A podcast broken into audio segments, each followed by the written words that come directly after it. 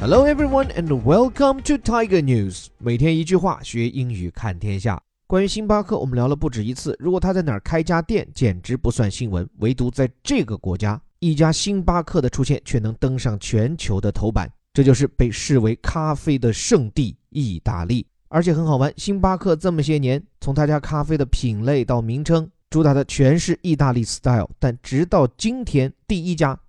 一家星巴克才刚刚开进这个咖啡之国。这感觉像什么呢？就好像是海底捞的火锅店啊，开遍全中国，但直到最后才开进了成都、重庆。所以一个很值得琢磨的问题，我说的不是火锅，这杯被美国人卖了几十年的意大利咖啡，以及他为什么选择来到这里，以及为什么才来。来 CNN 的头版文章标题走起 ，Starbucks is opening its first store in Italy。 说星巴克在意大利的第一家店铺要开张了。但这标题更有意思的是后半句啊 ，Frappuccinos aren't on the menu。 但好玩的是，在这家新店的餐牌上不会出现星冰乐。这里首先英文单词不算难，注意一下这个 store 不仅表示商店，其实就指店铺。所以说一家咖啡店，你既可以用法国人喜欢的那种很有腔调的叫 cafe， 注意它拼写啊 ，C-A-F-E， 但发音要翻成 cafe， 那也可以用到普通商店这个词 store 或者叫做 coffee store。这里其实关键要注意的是时态，你看这里 Starbucks is opening its store， 用的是现在进行时，星巴克正要开店吗？不对哈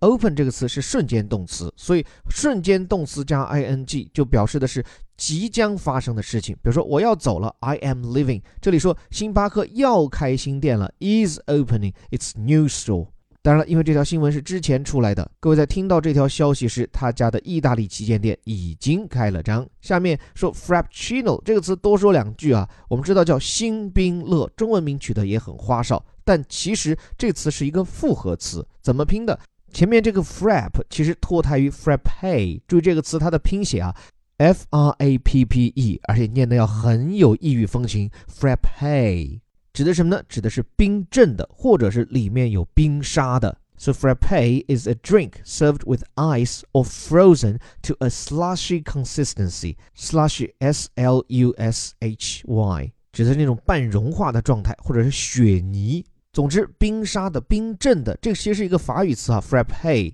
然后再配上这次后半段 Puccino， 其实是 Cappuccino， 这是意大利著名的牛奶咖啡。 It is an Italian coffee made with hot milk and with chocolate powder on top。 反正就热牛奶咖啡，上面还要撒上巧克力粉。对了，顺便说说这个 Cappuccino 的来历哈，在意大利语里面它本来指的是一类神职人员，因为他们经常穿的衣服呢，里面是白色，外面是灰色，所以据说看起来就像是咖啡，所以后来干脆被叫成了牛奶咖啡的名字啊，这真是一个意大利版的心中有佛，所见皆佛的故事。可见这个国家心心念念都是咖啡，所以连看着牧师看着神父都觉得人家长得像咖啡。扯远了哈，回来继续讲正事儿。说这个 Cappuccino 可以，但是加冰制冷的 Frappuccino 星冰乐就不行。那它的名字为什么会被意大利星巴克划掉，后面再说。接下来正文一句话讲透透星巴克与意大利的情缘。35 years after a trip to Milan inspired American entrepreneur Howard Schultz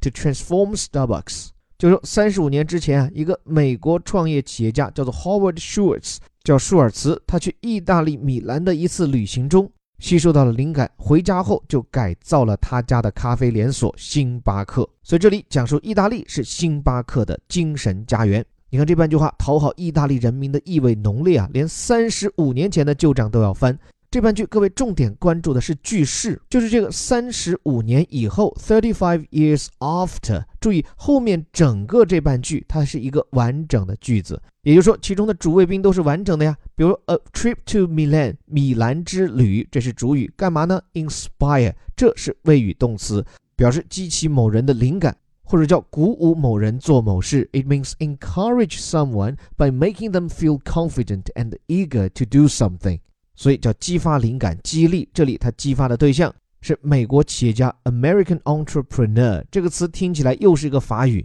So entrepreneur means someone who starts a new business or arranges business deals in order to make money, often in a way that involves financial risks。所以 entrepreneur 把它翻成企业家，我觉得不够贴切，应该是创业企业家，因为他们要冒着更大的失败风险来创业。那这位人物，传奇的商界领袖 Howard Schultz 舒尔茨，光看这个名字啊，就知道是个犹太人，而且真的是一个精明的生意人。星巴克其实不是他创立的，我之前还专门写过一篇文章介绍星巴克的诞生地西雅图。就星巴克最初的这家咖啡店，其实是在这个城市的一个市场外，由3个英语老师开起来的。只不过后来呢，卖给了舒尔茨，而舒尔茨呢，又从这次米兰之旅中吸取到了意大利咖啡的灵感。所以到今天，星巴克的所有元素几乎都来自意大利。然后精明的犹太人就想方设法开连锁，一直把星巴克开到了全世界的 No.1。 但是商业灵感却是来自意大利的咖啡文化。35年前，舒尔茨从米兰取经回国 transform Starbucks， 他改变了星巴克。 transform 等于 change， 只不过呢， it means completely change especially in a way that improves something。就 transform 这个词表示改变、转变，只不过第一，它是一个比较彻头彻尾的变化；第二，它是往好的方向去提升某样东西。星巴克在被提升过后啊 ，the coffee chain has finally arrived in Italy， 就是时隔35年，当星巴克已经做到业界老大时，它才终于重回自己的精神家园——意大利。chain 指的是锁链嘛，在这里指的是连锁。另外一个跟它意思相近、更高级的词叫 franchise。franchise 特许连锁经营。那么主打意大利 style 的星巴克成立35年来首次进军意大利，在米兰这家店了不得啊！我专门让我们的小编多搜一些图文，跟大家介绍这家意大利星巴克的旗舰店。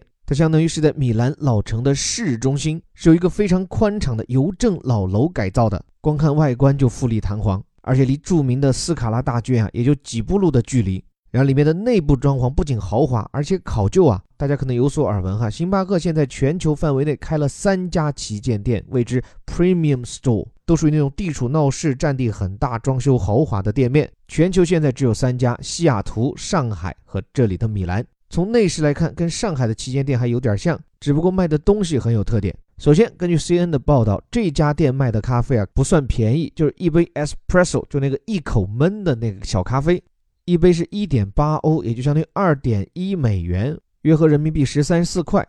什么概念呢？就是通常一家意大利咖啡店一杯 Espresso 的价格也就才1欧，6-7块钱人民币，只相当于星巴克的一半。所以想想很有意思啊，一家快餐咖啡店进意大利，居然不是奔着廉价咖啡去，而是反其道行之，专做高端市场，卖的是一杯豪华星巴克。另外，在这家不走寻常路的星巴克店里，他卖的咖啡品种反倒是少，主要是 Espresso， 另外还卖现做冰淇淋和 Pizza， 反倒是没有多少星巴克自家的咖啡品类，比如他家火遍世界的保留曲目 Frappuccino 星冰乐。那么星巴克这么做原因何在呢？这篇报道里分析，主要还是入乡随俗，因为作为西方咖啡文化的故乡，意大利对于这种神奇饮料有自己的坚守，比如他们就觉得咖啡应该小杯装，而且每一口喝下去都应该是新鲜的，带着刚烘焙出来的温度。所以就像 Espresso 这种就像装在白酒杯子里的一口闷，在这里特别风行。而且这个 Espresso 啊，多说一句，它已经深入到意大利人的骨子里。我跟一些在意大利待的朋友聊天啊，就是他们每天的生活就非常自然地嵌入了咖啡，而且它未必是每天要在咖啡店里泡很久，因为很多意大利咖啡店甚至都没有椅子，就是一个可以倚靠着站的桌子，你在那儿拿到新鲜的 Espresso 一干而尽，然后该干嘛干嘛。所以对于这种强调新鲜、强调温度的咖啡，你还拿纸杯子来装，而且嫌不够还要大杯、超大杯，这种很糙的快餐式的缺乏审美的美式生活方式，那在这里是相当的不受人待见。所以意大利人和美国人对待咖啡的认识，其实折射的也是两个社会不同的文化，或者是不同的社会生活方式。美国人的星巴克代表的是一个城市化的时代，一种追求效率、追求标准化、追求稳定品质和一丢丢审美标签的白领 style。 而真正意大利的咖啡呢，是远离写字间，远离喧嚣和忙碌的大城市，是不在乎给别人看的品牌，而更多是喝给自己的那口温暖、那口闲暇，那种追求与众不同的审美观。所以啊，可以想见，在这篇报道里也讲，星巴克进意大利啊，一定会在这个古老的国家引发一场商业与文化入侵的争论。不过既然这么不受意大利人待见，星巴克为什么还要来，而且这么的大张旗鼓？我想这毫无疑问还是奔着品牌提升来的。既然你从头到脚都把自己包裹成意大利咖啡，结果却在这个国家刷不出1分钱存在感，这对星巴克来讲会成为一个永远被人嗤笑的梗。那换句话说，既然是为打造品牌而来，那我想星巴克接下来倒未必会在意大利遍地开花，因为只要有这样一家旗舰店的存在，星巴克的品牌或者它的血统就已经名正言顺了。所以我想精明的星巴克可能未必想要在意大利真正的生根，他想要的只是借这一家店的存在和引发像我们此刻这样的眼球和热议，让自己的品牌从此和意大利这片咖啡热土强联系。我想有了这层效果，对于这家美国公司来讲也就足以。不过想想真的有趣，美国咖啡加上意大利标签做到世界第一，这是不是也算是美式商业模式加上欧洲文化软实力的一个经典范本呢？想想看，有没有属于中国的软实力，比如我们的茶叶、我们的包子、我们的豆浆油条，如果加上合适的商业包装，是不是也能打造一个中国版的星巴克呢？最后感谢你的时间，这里是带你读懂世界顶级报刊头版头条的虎哥微头条。对了，感谢的话要多说一句，我们为了加州人文科技考察举办了5场专题交流，本来只是一个很小的尝试，没想到很短的时间里就积攒起600-700位付费用户，非常感谢各位，也让我们意识到对于外面的世界和有价值的分享大家如此的渴望。本周我们的线上交流还会继续，在这周我会跟各位分享的是加州地理和历史，往期内容付费用户也可以无限次的回放，如果你有兴趣也可以用2杯咖啡的价格来试试这5场分享。对了，最后还是那句口号，我们每天1句话，学英语看天下。我是林伯虎，我们明天见。